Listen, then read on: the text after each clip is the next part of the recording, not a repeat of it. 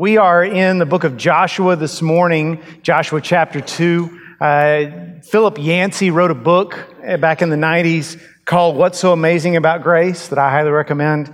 He tells a story in there about a friend of his who was a social worker in Chicago. And this guy had a, a client who was a young woman who was uh, involved in prostitution. She was also uh, profoundly addicted to cocaine. And her life was so miserable. I mean, she was as close as you can be to being in hell and still be alive. Um, and he was trying his best to help her out of this miserable existence. And finally, one day he said, This may or may not be proper, but I wish you would come to my church. You need the love of God. You need a church family. You need people who will support you and, and, and encourage you and strengthen you. And uh, if not my church, then go to another church. And her exact words were, Church, why would I go there? Those people would only make me feel worse than I already do. And the irony, of course, is that when Jesus was here 2,000 years ago, people like that woman were the people most likely to be drawn to Jesus. They were the ones most, uh, most in love with him. They were the ones who, who you know, brought out the, the most expensive bottle of perfume they had and poured it over his head, or, or wept over his feet and dried his feet with their tears. They were the ones who followed him even to the cross. So, how awful it is to think that they were drawn to Jesus 2,000 years ago, and today they won't get within a mile of a church building. So, if you want to know why we say that the American church needs revival, that's why. It's, you can name all kinds of outward signs. You can drive back down the street and go, okay, that used to be a church and it's not anymore, and that makes you sad. But what's really sad is the very people who were most drawn to Jesus are repelled by us. So we need to change. What exactly do we need to do differently? That's what I want to talk about today. We started last week in this series on Joshua, and we said that the book of Joshua is sort of a roadmap to abundant life. Jesus said in John 10, verse 10, I have come that you might have life and have it more abundant. And so we look at the, at the book of Joshua as the people of God who were called to go across the Jordan and claim the promised land. This is the life God wanted them to have. All they had to do was obey Him. Their parents had failed because they didn't have enough faith because they wouldn't obey. This generation did it. So we read Joshua and we say, okay, what did they have? What did they need to get that life that God wants us to have? Because we're called to the Sabbath rest of God, to the promised land of God. And so we last week we covered verse chapters 1 through 5 and we were looking at all the things God did to prepare his people for battle because they were going to have to fight to claim their inheritance. And next week, you'll hear about the, the Battle of Jericho. And that's a fun story. That's an exciting story. But this week, we're going to go backwards a little bit. We're going to cover something we didn't look at in chapter 2. And that is the story of a woman named Rahab. Verse 1 of chapter 2 says, And Joshua, the son of Nun, sent two men secretly from Shittim as spies, saying, Go view the land, especially Jericho. And they went and came into the house of a prostitute whose name was Rahab, and they lodged there. Now, you may be old enough to remember the movie Pretty Woman with uh, Julia Roberts. That's what made her a superstar back, in, I think, in the 90s. Um, I won't ask you if you've seen it because I don't want anybody to lie in church. No, I, I, no. But, uh, you know, it's interesting when you look at movies with uh, that subject matter because it's interesting how movies try to make it look not nearly as bad as it is. You can go back a generation before that, and there's Butterfield 8 with Liz Taylor. So it's always been that way. Religion does the same thing with the story of Rahab. So, in Jesus' own time, there was a historian named Josephus. We still read his works today.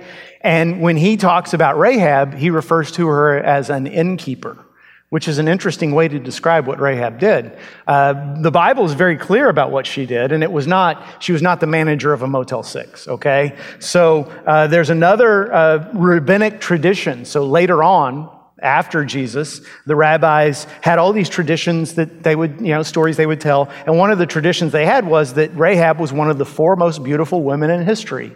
I don't know who the other three were uh, or how they decided this, but I, I really seriously doubt that was accurate. So the name Rahab is probably not her given name because it's, a, it's an Israelite word, a Hebrew, Hebrew word that just means large. Um, it's, it's used, excuse me, I'm sorry. It's used three other times in the Old Testament, not referring to her, but it's used as an insult against other nations. Rahab uh, is, the, is a name that for kind of a mythical sea monster, so big bloated sea lizard. So you get called this as a young woman, it's not a compliment. It's not something nice. You can, met, you can bet that Rahab lived a very, very miserable life. Think about it. She didn't choose this life. No little girl grows up wanting to go into that line of work. This is something that she did because she needed it to survive. Uh, so, miserable life, no hope that it, that's going to change. And then one day, these two strangers show up on her doorstep.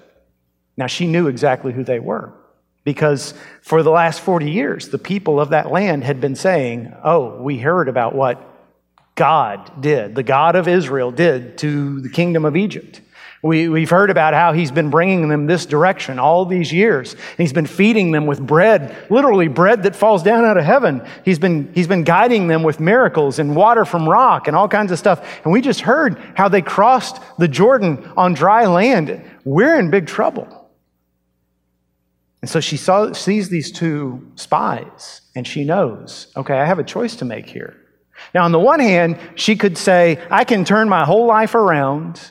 I can go from being at the bottom of my society, because you can bet everybody in Jericho looked down on Rahab. I can turn that around. I can be a hero. I can, I can tell these guys, I got you covered. Go to bed. They'll, once they're sound asleep, I can go out and, and get the authorities and turn them in, and everybody will think I'm great. But she chooses not to do that. Instead, she says, you hide under these stalks of flax that I've had drying out on my roof. And when the soldiers come, she tells the soldiers, Hey, you just missed them. Uh, you can, if you head that way, you, you can, might be able to catch them. And why does she do this? Why would, why would Rahab choose to be a traitor to her people instead of a national hero? Well, she explains it starting in verse 8. Before the men lay down, she came up to them on the roof and said to the men, I know that the Lord has given you the land, and that the fear of you has fallen upon us, and that all the inhabitants of the land melt away before you. For we have heard how the Lord dried up the water of the Red Sea before you when you came out of Egypt, and what you did to the two kings of the Amorites who were beyond the Jordan, to Sihon and Og, whom you devoted to destruction. And as soon as we heard it, our hearts melted, and there was no spirit left in any man because of you. For the Lord your God, He is God in the heavens above and on the earth beneath. Now then, please swear to me by the Lord that as I have dealt kindly with you, you also will deal kindly with my father's house, and give me a sure sign that you will save alive my father and mother, my brothers and sisters, and all who belong to them, and deliver our lives from death. And the men said, Yeah, we'll protect you. We'll, all you need to do is get everybody you want saved inside the, the, the, four walls of your house. Her house was built onto the wall itself. And so if you'll just dangle a scarlet cord out the outward facing wall, outward facing window, when we invade, we will protect everyone inside that house. Anybody who goes outside, we can't be accountable for their lives. And so she did. She put everybody she knew, every, all of her family inside that house, and they were spared. Now, why did she do this? She was motivated by faith. She said, I want to do this because your God is God. I could turn you in, and yeah, I'd have a short term reward, but the truth is, if I turn you in, your God is still God. And he's still going to get done what he wants to get done. That means me and all my people are dead. I'm going to choose to believe in your God and not in our people. I'm going to choose to believe in your God and not the multiplicity of pagan gods that I've been raised with. I'm going to believe in your God because your God is God. This was what we would call a conversion. And the interesting thing is, scholars believe that the reason Rahab's story is told in such detail in Joshua is because she represents hundreds, maybe even thousands of others in the land of Canaan who, when the Israelites invaded, they didn't fight back and they didn't run away. They went to the Israelites and said, We want to join you because we believe in your God.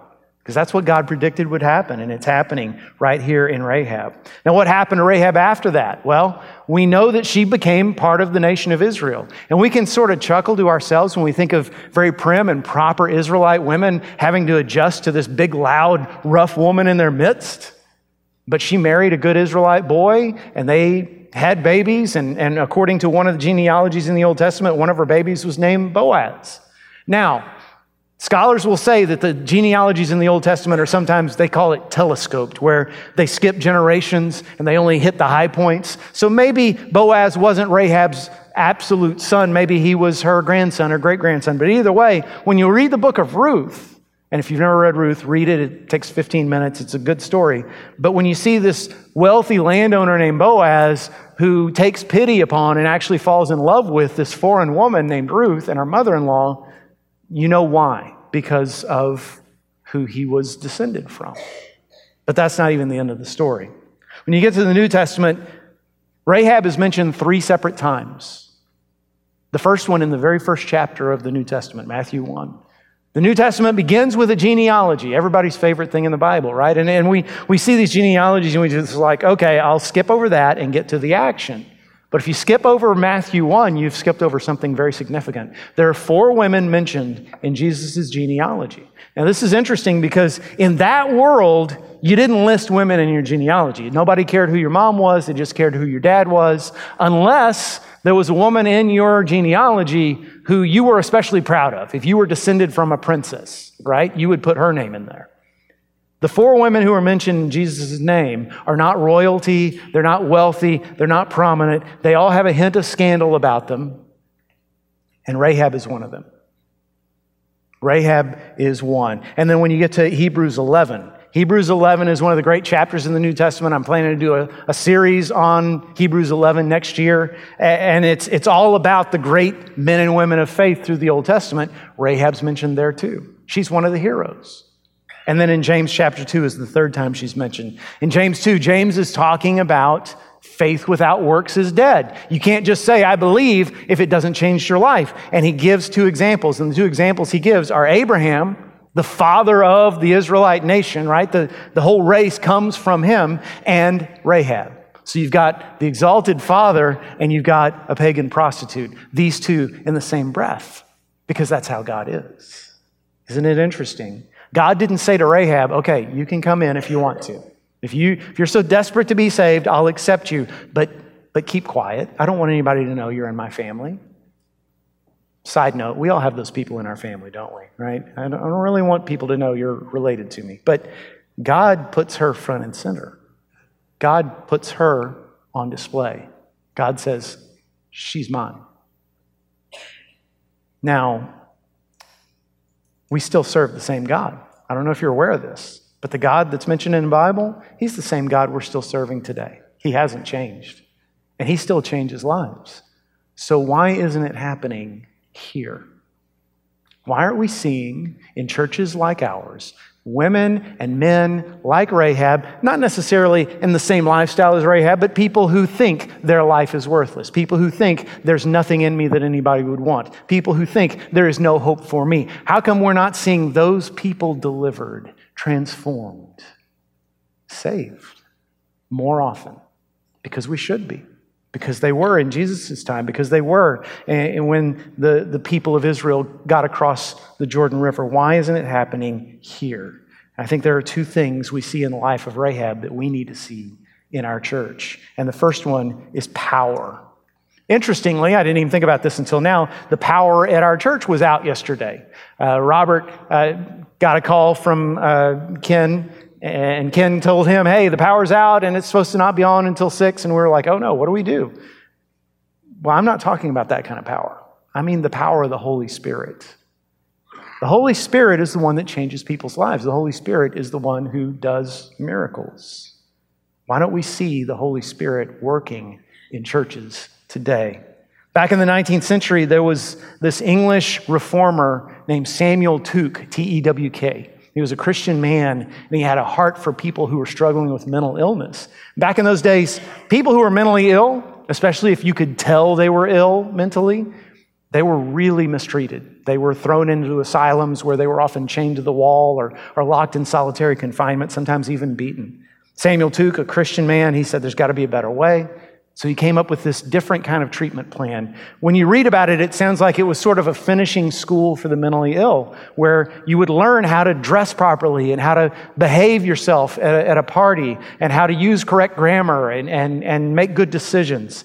And, and so you, you can just imagine these people, if they, if they suddenly came under Dr. Tukes' care, their life got better and, and, their family said, said, Hey, you look so much better, and you sound so much better, and you seem so much better. But just because you can tie a bow tie and extend your pinky finger when you're drinking your cup of tea, it doesn't mean anything's really changed inside.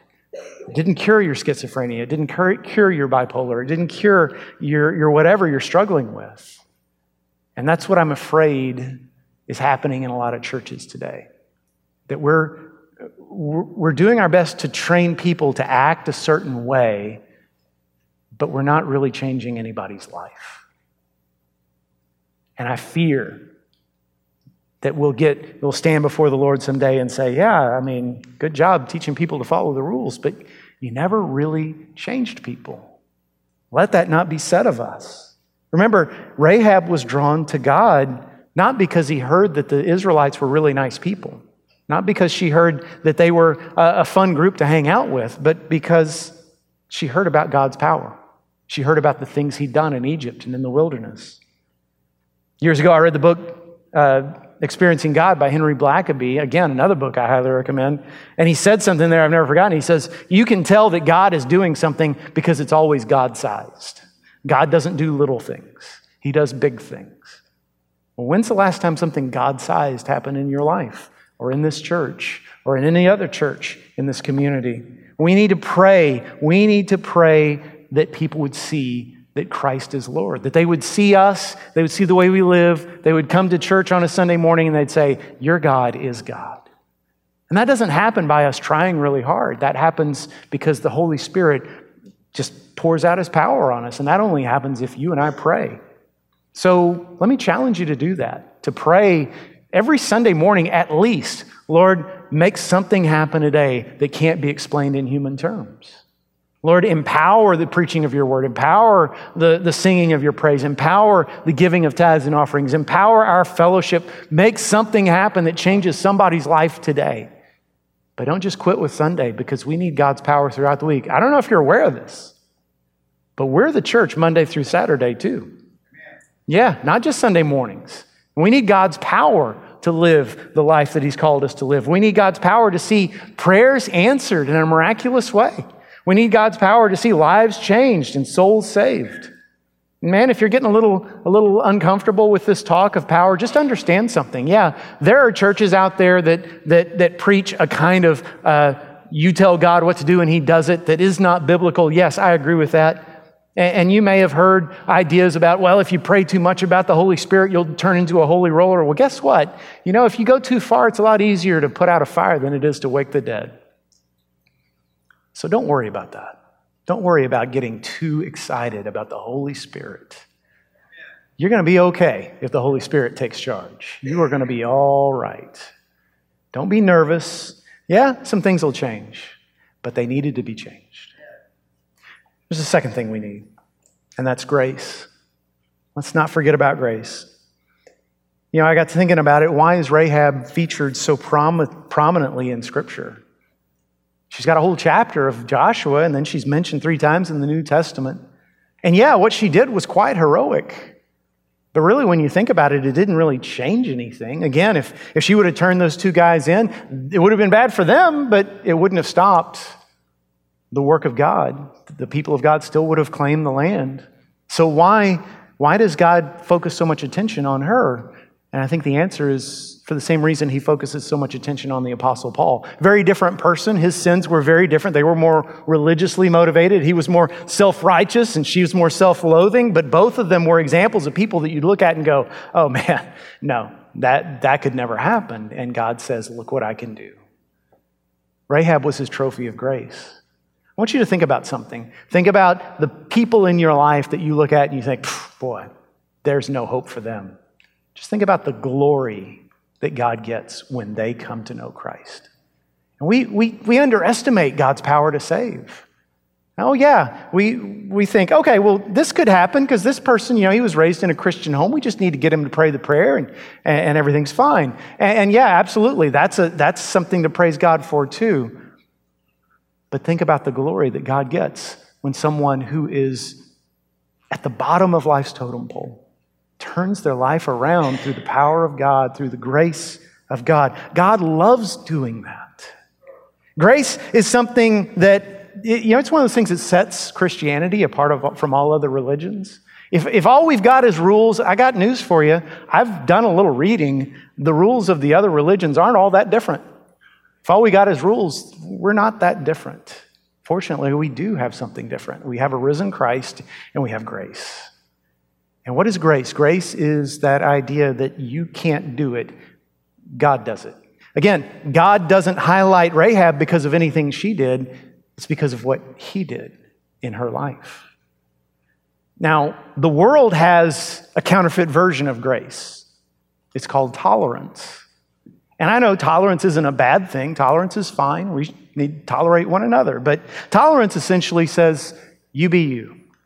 You do you. Whatever, whatever that means, whatever you feel like doing or being or claiming or whatever you want, you be that. And anybody who tries to stop you or criticizes you for it, they're in the way and need to be expelled from your life. Grace is different. Let me explain. And this is kind of a funky story. It's going to shed some light on my weird mind. But um, years ago, I was visiting a hospital, visiting a church member in a hospital. And here's, some, here's a little tidbit about me I tend to get lost in hospitals because hospitals aren't built with a master plan. Most of the time, it's like they built one building and then, oh, we need another one. And they, they slap that one on and then another one and then another and they stack something on top. Pretty soon, you've got this circuitous maze with no cheese at the end. And so it's just easy to get turned around. So here I was looking for my church member. I end up at the end of this long hallway and there's this balcony out on the outside, and you can see through it. Uh, there's a sign that says, Welcome to the Smoker's Lounge, which is how I knew I was in the wrong place. Um, so outside that balcony, there were these, you know, probably a half dozen people in hospital gowns, and they're all smoking. And there was a sign underneath it that said, warning, no oxygen tanks allowed in the smoker's retreat. And, and I was like, okay, because I knew that. Because when I was a kid, there was a guy in my hometown that had oxygen in his nose and chose to smoke. And when the flame hit that pure oxygen, the, the tank exploded and he was killed. And so, this is the way preachers think. This is the curse of being a preacher or being related to a preacher. Everything's a sermon illustration. So, I saw that and I thought, you know, that's humanity. That's humanity right there in a nutshell. Because here's these people, this half dozen people out here on this balcony and they're slowly killing themselves, right? Not, I'm not judging. I, I, know that once you start, it's hard to stop. But yeah, every smoke you take, you're slowly killing yourself. Or you could get the oxygen tank and, and quickly kill yourself. Either way. But, but it's, it's a vision of what humanity is apart from Jesus. Because apart from Jesus, that's all of us. We're all slowly killing ourselves. We're all making terrible choices day by day. Some of us are making such bad choices, we're quickly killing ourselves. But all of us are on that path to eternal destruction, eternal separation from God. Everything bad is coming our way because we're headed down the wrong path. So the world says tolerance. Hey, you do whatever you want to. If you want to smoke out, we'll, we'll, make a special place for you to go and slowly kill yourself. Or if you want, if you want uh, an oxygen tank and, and stick it in your nose and, and take a chance on blowing yourself up, it's your life. Who am I to judge? That's the world. Then religion comes along. You know what religion says apart from the gospel? Religion comes along and says, Oh, you're going to do that? I'm going to get far away from you. I don't want to smell that. I don't want to breathe that in. I don't want it to affect me. And if you're gonna, if you're going to smoke with an oxygen tank, I definitely want to be far from you because when that thing goes off, I don't want to be anywhere close. See, in religion, we measure ourselves by how far away we can keep from sinners. Remember when Jesus was here, the most religious people on earth, aside from him, their whole thing was we are clean and we don't touch anything that could make us unclean. Jesus came along and said, I've got a different philosophy. I think we should be about making the unclean people clean. See, that's grace. Grace says, I love you in spite of the bad choices you're making. I love you so much, I can't stop being involved in your life. I'm going to invest in your life, in fact, even though I do get affected by the bad things you do. And sometimes it hurts me, but I will not leave you. I will be with you. And I'm not going to nag you every day because then I wouldn't have a chance to win you. But I'm going to do everything I can to bring you out of this life and into a life that is real life. That's grace. How sweet the sound when we realize that God loves us just as we are, but He loves us too much to leave us there. Now, when I was in fourth grade, I went to a different school than the one I'd been going to. I, I didn't move. I, I grew up out in the country, and there was this little country school that I went to from K through three. And our school was so little, we had three grades in one classroom, if you can imagine. And I went from there to school in town, which Yoakum is a small town, but it was big enough. We had six different fourth grade classes. So I thought I'd gone to the big city. I was, I was really intimidated. And I remember the first week I was at that new school, I went out after lunch to, to try to get involved in a football game on the playground. There was this kid who kind of ran things. He was taller than the other kids and he was kind of loud and in charge. And he was one of the captains. His name was Scott. And Scott was choosing teams, him and another kid, and he looked at me and he said, I, I choose that kid. Now, y'all need to understand something. I know I'm this big towering guy now, but when I was in fourth grade, I was so small. My brother, who was four years younger than me, people thought we were twins. I'd never been picked first for anything. Uh, but Scott, everybody looked at him like, that kid? And he goes, Yeah, yeah. I was out here yesterday. He was catching everything they threw at him. I choose him.